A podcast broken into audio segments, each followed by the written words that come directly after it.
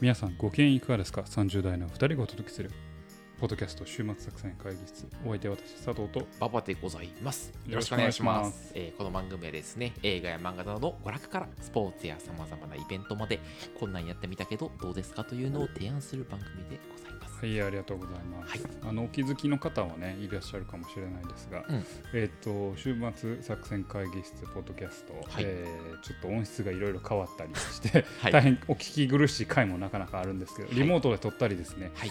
えーいろんなデバイスが調子悪かったりしてはい。なんかうまいこといかないことも結構多いんであの音質の点は非常に申し訳ないなと思いながら1ヶ月半ぐらい前にちょっと高いやつを買ったんだよね。そうですねまあなし収録機器でね。はい、いろいろやってるんですけど、はいまあいろいろ試行錯誤しながらね、はい生きているということですけれどもね、はえーやらせていただいてます。暑い日が続きますが、皆さんいかがですか？元気ですか？客いじり始めたんですよ。夏バテしてませんか？はい。あのー普段ね、うんこのまあオープニングトークでまあ何か小話を 小話小話で言うとなんか漫才みたいなあのうん小ネタを言ってますけれども、あの今日もそんなちょっと小ネタがありましてですね、えーあなた麺類は何が好きですか？い。おっと、はい、えー、俺ね、うどんとか好きかな。うどんうどん。うどんが一番うどんパスタそばあ、俺パスタ好きだわ。パスタ好き。パスタうん。あなたパスタですねパスタです。あわかりましたはい。俺も心理テストだったんですよお前、先週バカにしてたやつやんけ、お前それ。心理テスト。あれだけ3番目がどうなのか言っとったくせに。そばうどんパスタラーメンのうん中からうんまあどれを選ぶかでうんもうあなたがあのどういうのか分かります出ちゃう。出ちゃうもう一発でうん。パスタ好きな人はうん。おしゃれ気取ってる 浅いな。浅いですまあねうどんとそばと比べたら確かにパスタ好きなやつはおしゃれ気取ってそうやけど。そうやろ。でラーメンはちょっとなんか汗臭そうやん。ラーメン好きなやつって。なんかちょっとあらそうパスタとは別の意味でなんかこだわり強そうやし、あー。あ。あなたはちなみに何うどんです。うどん？うどんはう平和主義者です。おい。そばはラーメンはちょっとなんかもうラーメン各あるべきみたいなあ人たちが多いそばはそばの食い方は喉越しでいいみたいなそういうちょっとうるさい人がいるけどうどんは平和。えそうか、うん。うどんさほらあの四国のやっぱつるつるしこしこしてないとあかんとかさあの関西のさそのだし醤油じゃないとあかんとかあるじゃない？あなたそういうのこだわりないの。こだわりない。ないの？人うどんは何でもいい。香川県とかで行ってうどんとか食べたら美味しいなとかならへんの？なる。何でも何でも好きだって福岡、うん。九州おった時さうん。福岡のうどん食ってたけどさ、ん。あのめっちゃやわいんよね。めちゃめちゃ柔らかい。あーあーちょっとと頼んないやつな。頼んないで頼んないからこそいいっていう人もいる、おおうん。もう何でもいい。ー、多様性をお前あれやな。うどんは、S、享受してるな。SDG じゃ多様性やね、違いを、うん、パスタはもうパスタけどもパスタこそ多様性やからな。ペンネとかあスパゲッティから。あ俺ねスパゲッティしか許されあへん。そうなんや。パスタは。ペンネペンネとかあ何なんかあのマカロニもあれパスタやん。あああのねそれ断ってほしいね俺。あのパスタ屋でそれ出てきたらちょっとでイラッとする。あそうなんや。俺なんかさ、うん。なんか思い出してんけど、うん。パスタ屋に行った時に、うん。なんか麺はどれ麺というかパスタはどれにされますかっつってなんかリングイネとか、うんうんえーまあ、そのマカロニとか、ペンネとかうん。バーって出てきて、正直さ小麦粉の塊やんうん。全部。うん。味変わらんよなと思って。おいおいおいおいノーノーノーノーあ味変わる？やっぱあの味はあれやけどやっぱ違うものよ。いや食感はちゃうようん。食感が違うかったらも味も違う。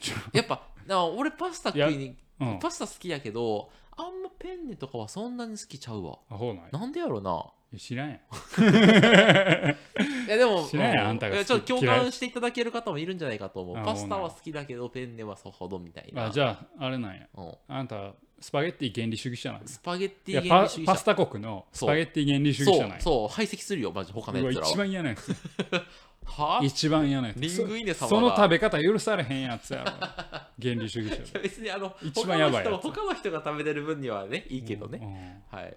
なあの無言でなんかパスタっぽいメニューの名前でじゃあこれでって言ってで出てきたものがあのリングイナじゃなくてそのちょっとおしゃれなさ気取ったやつだとちょっとががっかりしてるよね。あーやっぱり。なるほどね。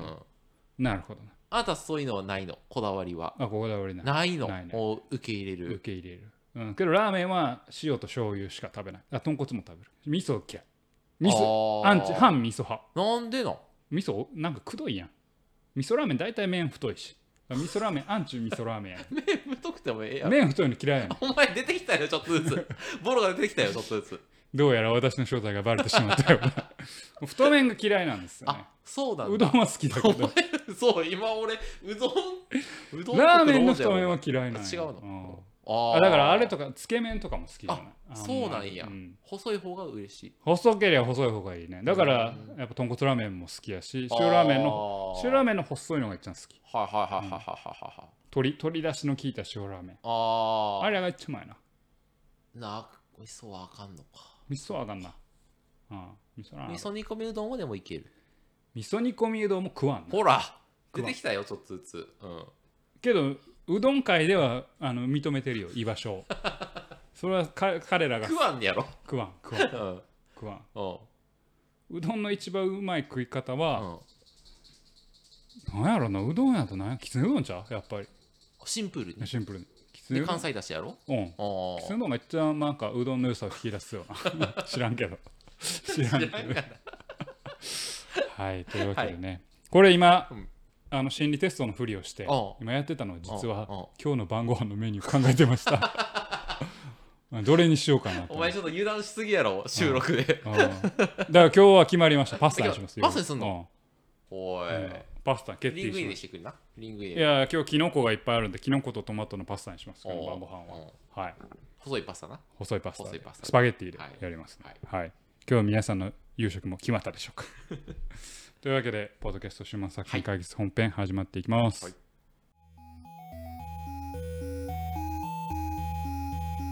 さあ今日も会議を始めましょう、はい今日のテーマは何でしょうかえー今日のテーマは、えー、と私が紹介したいいやもっと読まれてもいいんじゃないかという漫画をちょっと紹介したいな。もっと評価されるべきシリーズ。まあ、評価は十分されてるとは思うんだけど、うん。もっと読まれてもいいんじゃないかなという漫画を紹介したくて今年完結した漫画の一つなんですけれども、えー漫画戦国シリーズに関して。あ聞いたことはある。はい。ただどんな漫画かは知らん。はい、うん。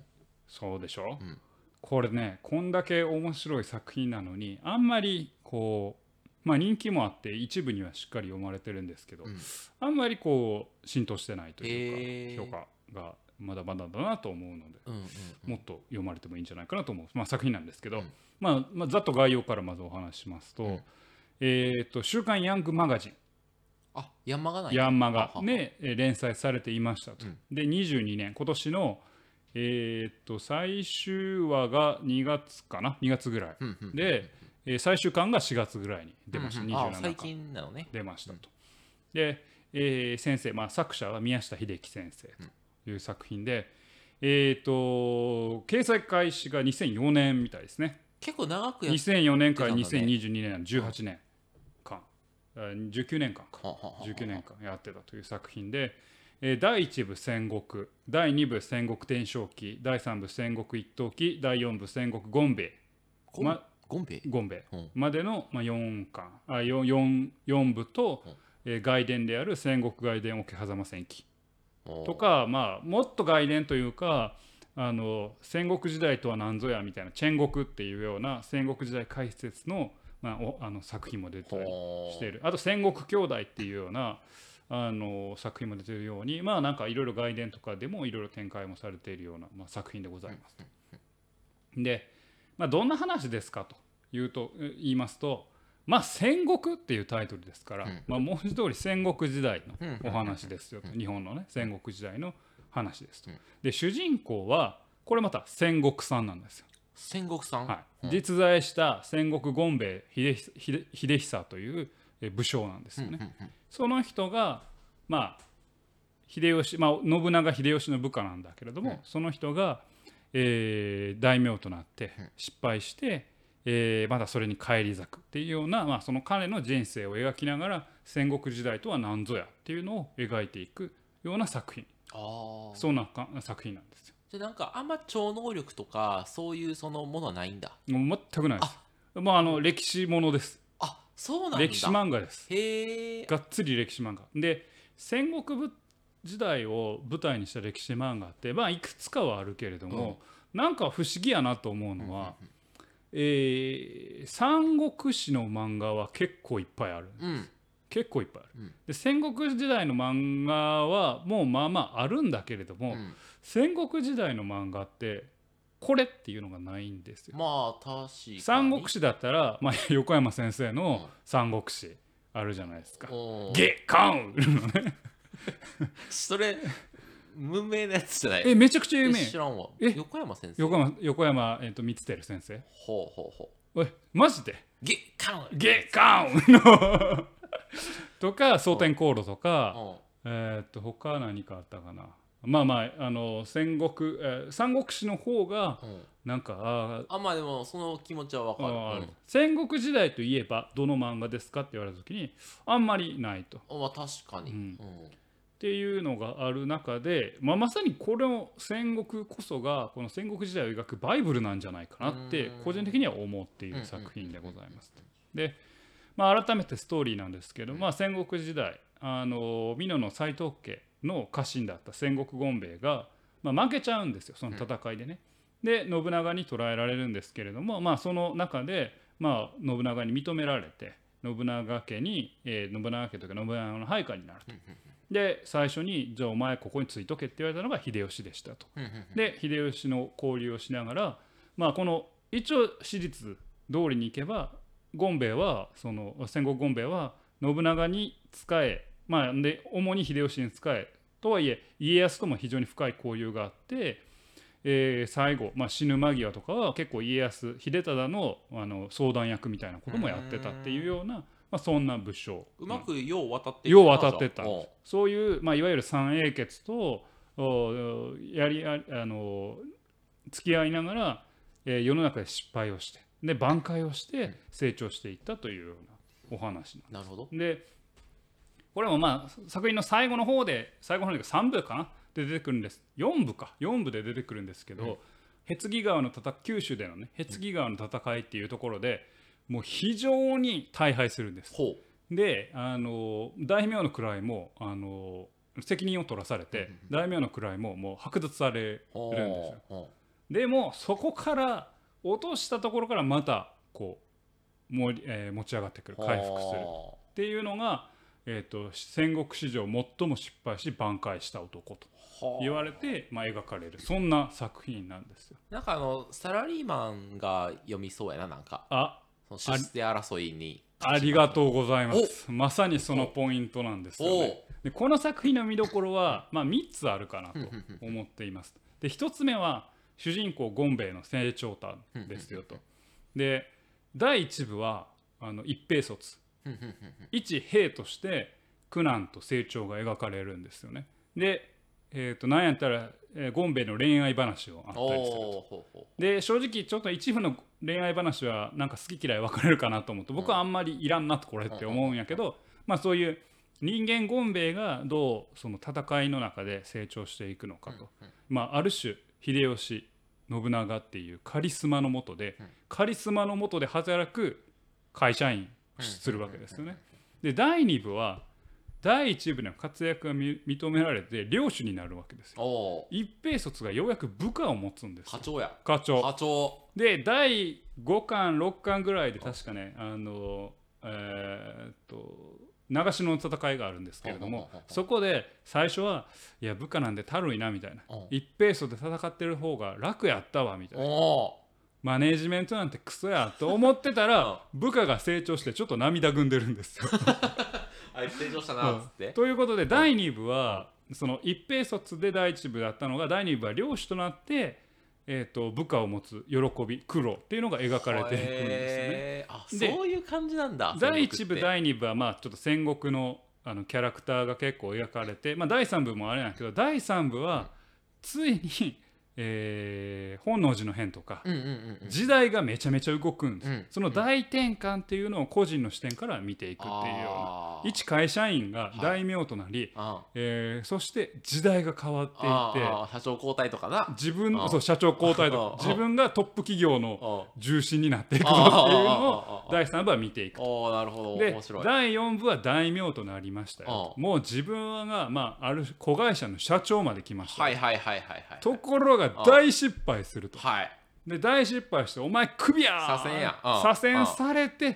そこから再起をかけるとはいうはいはいで起承転第1部第2部第3部第4部で起承転結になってる、うん。えー、とゴンベイの成長譚のお話なんですよね。でなので戦国時代の成長譚なんだけど詰まるところ、まあ、サラリーマンって言いましたけどサラリーマンというか会社員とかうん。組織人の成長成功譚として非常にゴンベイは分かりやすいキャラクターになっている。でゴンベイが27巻あたりっていうのは人生大事なのは運と縁やと。おーなんかセミナーとかで 結局縁やったんやみたいなあことを人脈だよって、うん、そうそうん言っててでまあゴンベイあんま頭は良くなくてパワうんーパワー型なんよ。脳筋パワー型なんよ。で結局運と縁だったなみたいな話をするんやけど。も まあそういうほんまサラリーマン的要素。まあまあはいちょっと一昔前ですけどうん。ただ非常に今でもよくわかる。部下を持ったらこうなるよねと。うんやっぱり。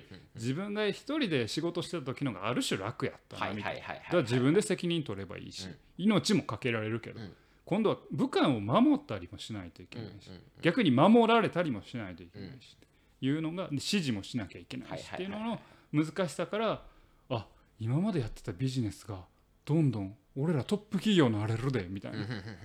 内紛あんでみたいな。どうすんねんっていうようなところが描かれて、まあ、社会と個人組織と個人が、えーどうなるか。それを、まあ、戦国時代の戦国ゴンベイはこうだったんだろうっていうので描いていく。なるほど。というようなまずこれがまず一つ目の要素。で2つ目が僕こっちの方が本当は主張したいんですけど戦国時代の政治戦人物の再解釈としての物語の重厚さここがやっぱりこの戦国という漫画の一番の魅力じゃないサラリーマン漫画ではないとないとはんはんはんまあ、あくまで、えーっとゴンベイはその戦国時代とは何ぞやっていうのを描く一つの視点、うんでその中でもちろん戦国ゴンベイのドラマもあるんだけれども、もう一つの軸は戦国時代とは何ぞやというような作品ででこの作者の宮下先生はその各種文献、えーとか、えー各種調査研究。で東京大学の本郷和人先生この前有名な人なんやけど監修とかも入れてもう入念な調査をするんですなんやったらこれ特に出るんですけど長篠の戦いでうん。実際に現場を訪れて、うん。ここではこう言われてるけど、ん。実際この広さとこの距離感ではこの史実はおかしいと。あ実はこうだったんじゃないか。みたいな感じでじ、まあ、文献と研究と調査。でいろんな監修によって独自の解釈をした戦国伝を語ってるわけですよね。でそれが今あの長篠の戦いの一つなんだけれども長篠の戦いは本当はその初めて銃がうまく戦闘に使われて、うん。最強武田軍あの騎馬武田軍に対して、えーっと火縄銃で勝ったって言われるけど本当はこういう使い方をしたんじゃないかと。はいはいはいでいろんな文献を見るとそこには一応史実としては明智光秀は参戦してないんやけれども、いやこれ本当は他の資料とかを見ると明智光秀がの出退はないけど明智光秀がいるって仮定した方が他の資料との整合性めっちゃ取れるよねみたいな。じゃあ明智光秀いたんじゃないの、うん。しかも銃の名手やし、うんうん。みたいな解釈でどんどんどんそのえっ、と自分入念な調査と独自の解釈で物語を膨らませていく、で武田勝頼とかも2代目の無能として世間では言われてるけど、うん。いや実際はめちゃくちゃ有能だったんじゃないかみたいな描かれ方をして、うん要は当時の政治戦いで外交をマクロな視点で自分の、まあ、調査とあの独自の解釈によって見えるからそこがめちゃくちゃ面白い。はいはいはいはいあこういう時代でこういう考え方をしてこうやってたんじゃないかみたいな。っていうのがねあのめめちゃくちゃ魅力的なんですあのやっぱりじゃあちょっとそのあのいわゆる教科書的な一般的に信じられている史実みたいなことを知った上で読んだ方がおもろい。おもろいかもしれないあー。あ違うやんみたいな。違う。なな長篠の戦いやさよく教科書でさ、うん。なんか火縄銃を交換してあなんかな交代で売ってたみたいな交代で売ってた、うんあれは実際やろうとするとうん。結構無理があると、ほーああれは作り話じゃないか,、はいはいはい銃の使い方は多分こうじゃないかみたいな、っっていう説をあの入れるわけ。はいはいはいはい。でこれあくまで戦いのだけやったけど、政治とか、なぜまあ明智光秀が裏切ったのかとか、明智光秀はどういう男だったのかとか、うん。秀吉がどうだったのかとかはいっていうのがすごくだあの第4部は特にほとんど秀吉が語られるんよ。ほう。ゴンベイ主役やねんけど、うん。ゴンベイよりも戦争が終わった後一応天下太平された後の政治の話、もう秀吉の政治がいかに秀吉が孤立していくかとかっていうのを社長さん孤立しはんのね。効率していくねで秀 もうそこが俺4部めっちゃ好きやねんけど秀吉がどんどん孤立していっうん。て要は秀吉のまあ弟である秀長が、まあ、結構重要な右腕で重要な、まあ、あのいろんな調整役でも重要やったんやけど、うん。彼が死んでからもうほとんどあの孤立状態になってあで石田三成だけに心許してたからあ事務方と現場での対立とかが起きずっと起きていやあいつ朝鮮出兵してへんのに。何偉そう言うとんねんみたいな。もう今の社会でも今の企業でも全然起こりうるような対立があってまあ最終的にはそこにうまいこと乗ってきた徳川家康に、あまあ持ってかれる。ああじゃあもうマネージ聞いてなかったってことね。で、そこの流れを漫画で全部見える、ああ面白いね。めちゃくちゃ面白いだから政治ものとしても面白いし、で戦争というか戦がある時は一部二部はやっぱ戦の話があって武田軍めちゃかっこいいとかってなる。上杉謙信意味わからんとか。こいつめっちゃ器用に生きとんなとうんかそういう、まあ、英雄譚というか、えーなんやけどある程度戦争がなくなってくると政治の中での有象無象のいざこざがいろんな各解釈と人物伝において語られるからうん。そこがめちゃくちゃ面白いですね、あはいはい。戦国時代でこうだったんじゃないかなっていうの一個の示唆になる。ようそれ漫画で描くな。そうなんです。すごいな。でこれ最終巻のコメントであの作者のあの態度として僕すごくいいなと思うんですけど、歴史っていうのは知れば知るほど分からなくなると。うんでいろんな文献とか文書は残ってますけどまあある種の偏見であったり、うんえー信長の話やったらやっぱ信長来賛で書くから、うん。まああの明智光秀はもともとクソみたいなやつだったみたいな書き方するけど別の文献やと別にそうでもなさそう。うん。ってなると残ってるものは必ずしも真実の姿をまあそうだよね。語ってるわけじゃないと。でだから物簡単に物事を是とせずに、うん。その分からないものをどんどん探っていくことこそなんかそこにあその分からない中でどんどん先を探っていくことが常にあるから分からないことが終わらないんだけれどもその探求が大事なんじゃないかだから作者は自分では、えー歴史はこうであるというつもりはないと、うん。歴史はこうだったんじゃないかって一つの仮説として漫画を描いているんだみたいうんなのがあってその態度もすごくいいしまああのこういう文献あの、ね、出典が全部出るんよ。ほうああここからなってますみたいうん。なこうこう考えるのは出典この新潮後期ではこうだったからこうだみたいな、いい態度だね。そうそうそう。それがなんか面白いなと思って。こうそこがあので実際あこういう裏側でこうなったんだとか。ちゃんと深掘れる人なんだ。そう。これがね対解像度で考えられる人なんだね。めちゃくちゃ面白いはいです。はいはいあので視点もマクロだから、はあのこれは外伝の話になるけど桶桶狭間戦記で今川義元あのよく描かれる今川義元って「マロは」って言ってバカっぽいけど、うん。今川義元はクソかっこいいんよ。で今川義元が秀吉あの信長に負けた、うん。まあ、信長が勝ったっていうのは武士社会から経済社会への転換点であったっていうようなあのまあ解釈。解釈があって、あのそういう何時代のうねりみたいなのもちゃんと漫画で描かれていてうん。あのその歴史漫画としてちょっと秀でてるなと個人的には思いました。あのえーっとね言うたら別にけなすわけじゃない全然けなすわけじゃないけど蒼天航路とかは英雄譚なんですよ。うんうんこういう英雄がいました。はいはいはいはいで大活躍しました。はいで要はキャラを楽しんでるわけ。うんうんうん史実とキャラをうんうんそれはそれでめちゃめちゃ面白い。うんめちゃめちゃ面白くて、えー、と正直、えー戦国でもそういう部分はあるんやけれども、それだけじゃなくてはい。いやそもそも英雄が英雄たらしめたのは実はこういうことがあったとか、うん。その裏側の政治とはこうでとか、っていう話がもうめちゃくちゃいいと思うんでそこをちょっと味わってほしい作品なんですよね、いや面白いねなんか。うんめっちゃ面白い作品うんですでこれ3つ目。3つ目の要うん。素これもすぐ終わる要素なんですけどこれだけね成長譚。まあゴンベイの成長譚であり戦国時代を緻密に描いた作品であるに加えてこの漫画がやっぱ漫画としてすごいなと思うのは絵の密度ですね。絵めっちゃうまい上にめちゃくちゃ描き込んでる。で一部後半から二部にかけてはもうめっちゃくちゃ書き込まれてて、なんか馬の馬がこう躍動する感じとか、うんうんえっ、と何？す侍おさ、えー武将たちのフルあの戦いとか、うん。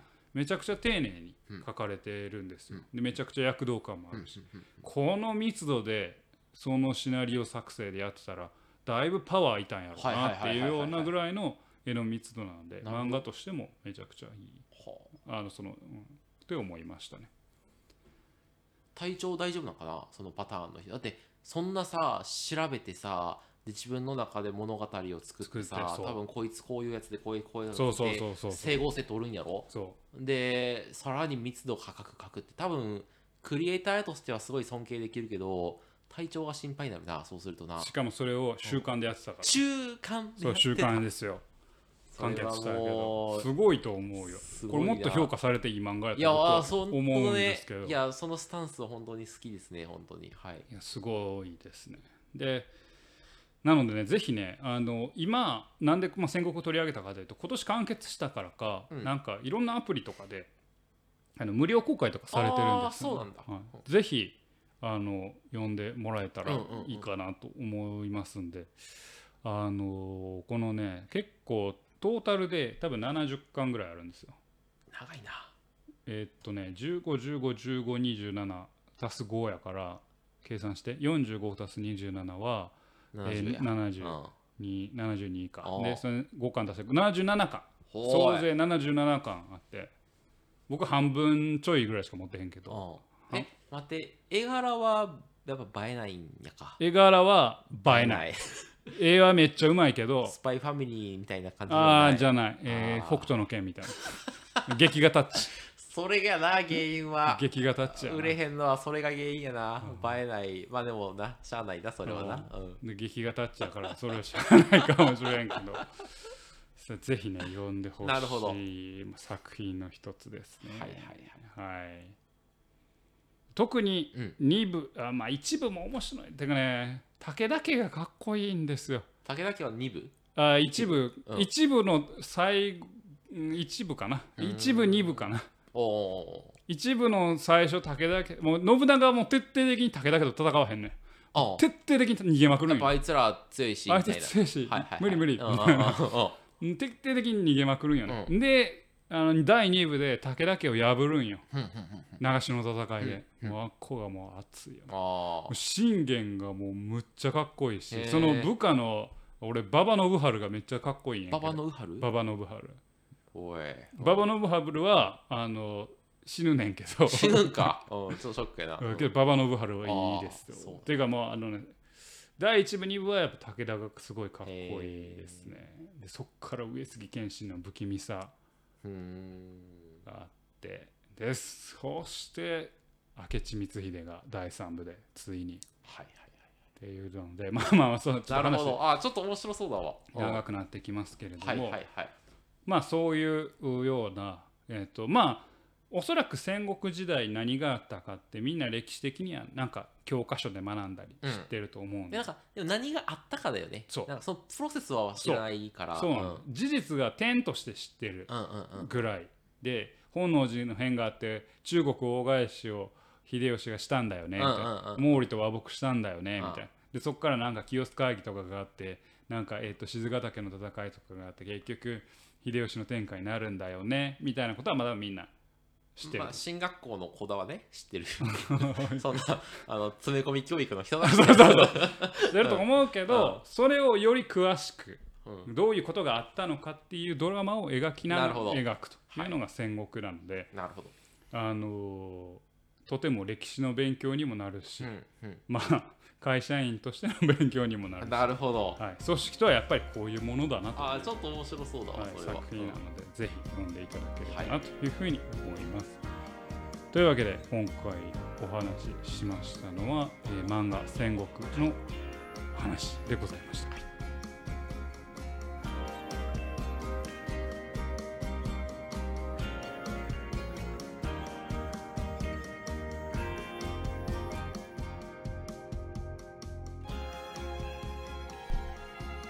週末作戦会議室でお便りをお待ちしております。お便りはポッドキャストのメモ欄に記載されたリンクよりアクセスいただき終幕作戦会議室ホームページメールフォームよりお願いしますまた、ツイッターもやっています。週末作戦会議室でぜひ検索ください。お便りはツイッターでいただいても結構でございますはい、ありがとうございます。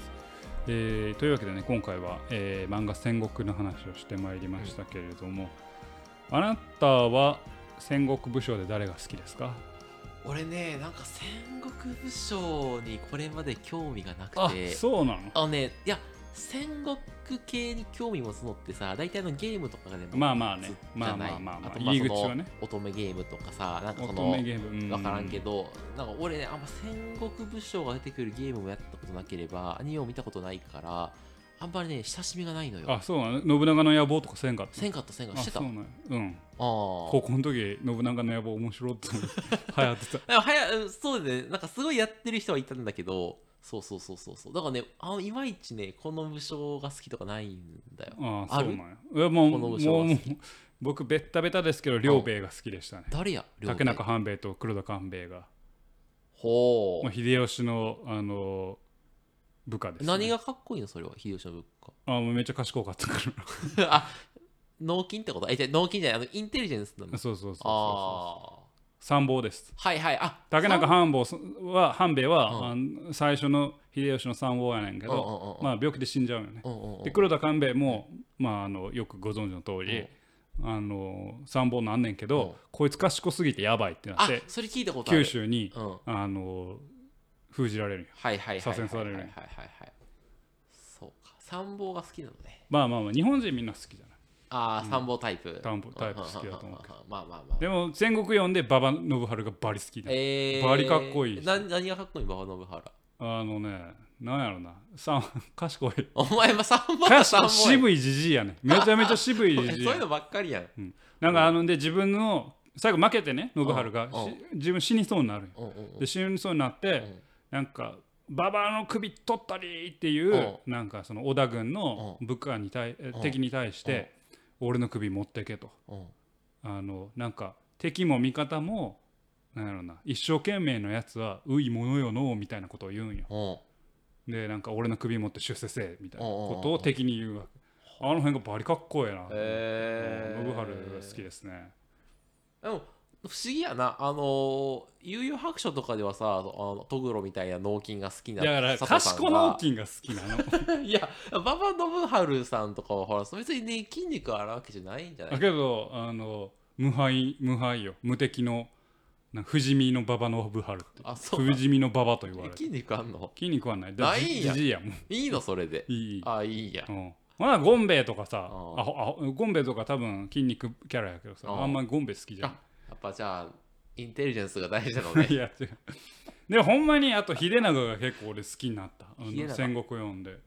小一郎秀長あの秀吉の弟ね。ああそうなんだ。あやっぱり組織を運営するときにはやっぱりあの何？縁の下の力縁持ち的な。の下の力持ち的な右腕が必要な、はいはいはいはいはい秀長がね。あれ歴史ではあんま評価されてないけど。まあまあうんまあ評価されてないことはないけど、うん。あんま表には出一んわ、ね、般人は知らないじゃない。で知ってるよ詰め込み教育の人秀長は知ってるでしょ知らんよ、秀吉の弟ですうよん、秀長知らんかった？知らん知らん知らん。もう、ね、もしかしたら現役の時はしてたかもしれんけど。いや多分学校の教科書にむしろ出てこうほら出てこないやん。出てこな誰も知らんよそんな一般人は、うん、秀長いいですよ。あ彼が本当にいたから秀吉は支えられてて要は穏健派という。か温厚な取りなしがおったからで秀吉も秀長認めてたからうまくいってたんやけど。ああいつがおらんくなったらブレーキブレーキがなくなる。あなるほどね。なんかそういう社会社とかあそうそう。りそうだよねそうそうそう。なんかね。だから会社ってなんでこの人トップなんかなって人のはうん。その人大概人柄がいい時あるはいはいはいはいはいはいはい。とかね。なんかいいい感じの人柄だけで上がっていく人たまにおるから。けどそれ結構大事なんやなまあまあまああまあそうやな能力はそんな高くないけど人柄、はいはいまあ秀長は能力も別に低くはないけど、うんうん。まあ人柄がいいんですけど、はいはいはいはいなんかそういうの見あとちょっとこれ、ま、マニアックじゃないけど、あのえーっとね正しくは何て言うか忘れましたけれども、えーっと今例えば馬場信春って言いましたけど、うん。本当は馬場信春じゃなくてその間に名前が入るんですよ。ミドルネームみたいな。そうそう。おまああんなえーっとゴンベイだったら、えー戦国ゴンベイ秀樹さんっていう名前。おーはははは。で竹中半兵衛は竹中半兵衛元春かな？元春。元春結構いいな。うん前がうん。うん、いやあのあれは信春よ。あ信春か。あ重春かな。じゃあ竹中半兵衛重春やったはず。まあそれはいいとして。うんうん。このあ間の名前？うん。こうなんていうなんていう呼び方するのか忘れないあれが好きで。ミドルネームが好きなそうそう。うん。徳川家康ってなんていうか知ってる？ほんさ本当は。え徳川。徳川次郎三郎家康マジで？うんまあ織田信長織田上総介信長や次郎三郎ってなんかおもろいなちょっと。次郎三郎家康ってへーそれがめちゃくくちゃかっこいい。かっこええか、うん。かっこよくない？かっこよさは分からんけど、あまあ、ミドルネームは確かにちょっと憧れた時期はあったよ。中二病的な意味でね。そうやろ。うんうん。あだからばばばばば信春はなんか忘れたけうどんなんかまあそそそれを竹あのゴンベイ読んでてめっちゃ戦国読んでて思った。それも出てくるんやそあ全部だよだから家康はなんか基本的に下の名前で呼ばん家康って呼ばん。よ次郎三郎っていうの？次郎三郎徳川殿ってあんな次郎三郎と出てけえへんやんあんま。あれでもゴンベイとかハンベイっていうのはミドルネームミドルネームっていう言い方が確かわはいはいはいそうです。竹中は竹中半兵衛重春のはずやけど重うんちょっとこれ自信ないな調べとこう やけどうん。私立ではあ私立というかよく竹中半兵衛でよなんか呼ばれてるけど半兵衛が間あでも昔はあったのねミドルネーム的なものが。うん。その生命じゃなくて。そう。はあ。あやっぱ竹中半兵衛重春やよあ。あそうです。そそれがすごく好き。なんか上杉不思議やん謙信。不思議やんうん不思議やんへー。上杉謙信のわけわからなさをもうマジで怖いよ、あそうなん？うん、もうむちゃくちゃ。不気味なんや。不気味不気味。もう理がないもん。理がない？うん。あ断りがない。ロジックではない。ロジックじゃない。気分。ああいつ。あえ。あいつの気分。あ 行こうかみたいな。うん。うん。表面上ではなんかこうあの何？信長と手握ってうんうんうん「いや俺武田追いやっちゃうぜ」みたいな「うんうん一緒に手組もうぜ」って言いながらなんか朝廷に結構こうあれしてうんなんか信長ってクソだよね。おい。そうそうそう。で武田武田を長篠の戦いの後でうあ。の信長がやっつけた後、まあやっつけたというか倒したうん後今攻めるチャンスやからうん同盟国がぜひやってくれみたいな。全部無視みたいへえ。なもう上杉謙信めちゃくちゃ不気味な。のはだからあもうそんなキャラやったんやと思って。ああまあねなんかあんまそのイメージそそうないいうけど発見が面白い。おうおうおうそれがまあちょっと英雄譚というかキャラキャラ漫画のところもあるねんけうん。ど上杉不思議やん謙信やばい。不思議やん剣士あごめん。不思不思議じゃない。不思議やんあ不思議やんね。そうそう。というなあのキャラクターも楽しめるなるほど。あーちょっとはい。アプリでねちょっと一日ちょっとずつ読んでいくちょっとずつ読めば。感じではい。行こうかなと。思います、はいまあ、そういえば筋肉キャラで言えばカニサイゾウかっこいいですよ。カニサイゾウが最後がかっこいい。あラストがかっこいい。最初筋肉キャラでどうでもないなと思ったけど最後まで一平卒で戦い続けて最後、ま、あの戦ってあのはあどっこいしょみたいな感じで死ぬんです。はあどっこいった感じのそうそうそう。カニサイゾウかっこいいよね思いましたね。というわけで、はい。まあ、読んだらと魅力に取りつかあれるもうでもそと思うんでんだけ佐藤さんから知らん感じの人が多分次々と出てくるってことはまあうんおもろいんやろうなと、はい思いましたのでぜひちょっと読んでみます。はい、はい。ぜひね読んでみてください、はい。というわけでした。というわけでお送りしてまいりましたポッドキャスト週末作戦会議室本日はこれにきお相手は私佐藤とあバカでございました。聞いてください。さよなら